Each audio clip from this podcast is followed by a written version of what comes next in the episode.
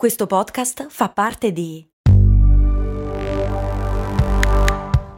Voice Podcast Creators Company. Questa puntata di cose molto umane è offerta da New Balance. Cos'è quindi adesso corri? Corro, sì, E la tecnica? Ma è la mia. Ah, andiamo bene, lo stile? Sempre il mio. Certo, certo, ma i 5 in quanto? Cosa? Lo sapevo, non sei un vero runner. Ma certo che lo sono, ne sono sicurissimo. E perché? Perché corro? Vai su newbalance.it slash it slash running per scoprire di più. Ma perché si soffia sulla punta degli aeroplanini di carta? E soprattutto, sono nati prima gli aeroplanini di carta o quelli veri?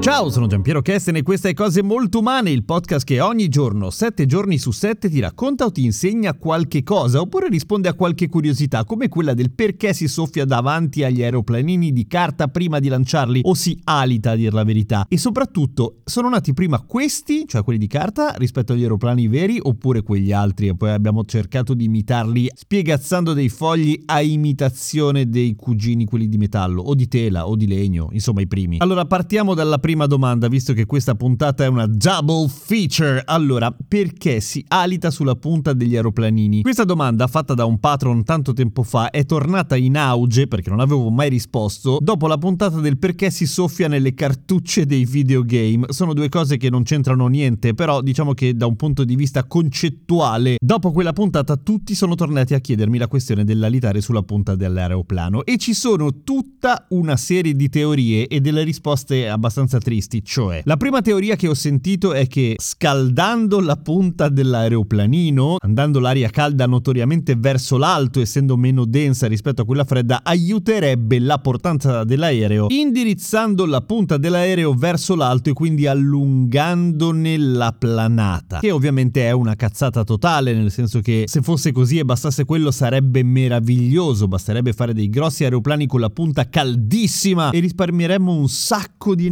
energie, ma purtroppo non funziona così. L'altra, ancora più incasinata, sosteneva che essendo la punta più calda in qualche modo riuscisse a fendere meglio l'aria, quindi a risultare più aerodinamico, quindi anche in questo caso a planare più a lungo e anche questa ovviamente è una vaccata totale. Una che poteva essere interessante, anche se poi no, era quella che alitando sulla punta in realtà si ottenesse l'effetto contrario rispetto alla prima teoria, cioè si bagna la punta con la condensa della nostra bava e quindi risulta più pesante. Essendo l'aeroplano più pesante riesce a conservare maggiormente l'energia, riuscendo quindi a essere scagliato più lontano, ma a questo punto non si capisce perché non sputazziamo sulla punta direttamente o addirittura non bagniamo tutto l'aeroplanino gettandolo in un barile d'acqua. E infatti non si fa perché non servirebbe ed è una cazzata. La verità è molto più triste e molto più labile se vogliamo, è semplicemente un rituale di quelli tramandati da generazione in generazione, da persona a persona, da pari a pari, un po' come il soffio magico sulla cartuccia del videogame e che ha più o meno la medesima utilità, cioè non serve a una mazza, è semplicemente un rito che probabilmente simboleggia l'infondere una particolare magia all'aeroplanino che abbiamo appena costruito, un po' come quei calciatori che prima di tirare in porta si soffiano i pugni o Valentino Rossi che si aggiusta il pacco prima di salire in moto, insomma eh, un rituale semplicemente che non serve a niente, un gesto apotropaico direbbero quelli fighi. Quindi per rispondere alla prima domanda, perché si alita sull'aeroplanino? Perché qualcuno ha iniziato a farlo e basta. E tutti abbiamo continuato perché tanto farlo è gratis. Da bambino nessuno ti spiega che non serve a niente e quindi ti rimane appiccicato come un'abitudine. Più interessante è invece la domanda del sono nati prima gli aeroplanini di carta oppure quelli veri? E non è facile trovare una risposta semplicemente perché prima dell'invenzione dell'aeroplano non c'erano gli aeroplani, cioè poteva esistere qualcosa come l'aeroplanino di carta ma non sarebbe stato definito aeroplano, sarebbe stato definito in qualche altro modo, tipo dardo.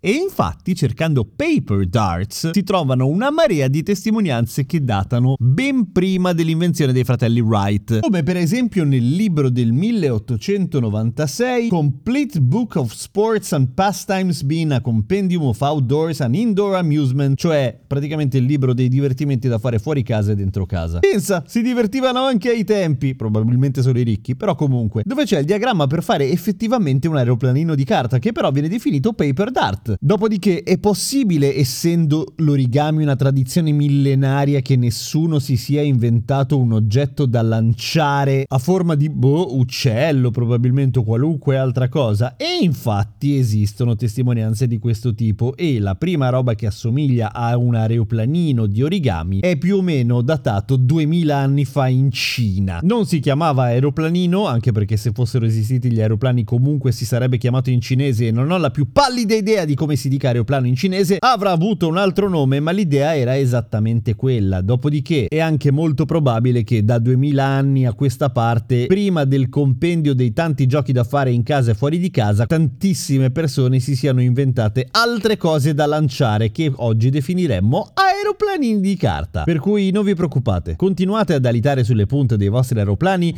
che non serve a una mazza, ma tanto è gratis ed ha comunque un tocco di magia. E poi se l'aeroplanino dovesse finire ad esempio nell'occhio di qualcuno uccidendolo, potrebbero rapidamente fare un esame del DNA, risalire a voi e giustamente processarvi per omicidio colposo. Avete visto le puntate di Umani molto umani in versione video? Credo che si chiamino Vodcast e li trovate su YouTube se cercate Umani molto umani. Invece se mi cercate su Instagram mi trovate come Giampiero Kesten o Radio Kesten. A domani con cose molto umane.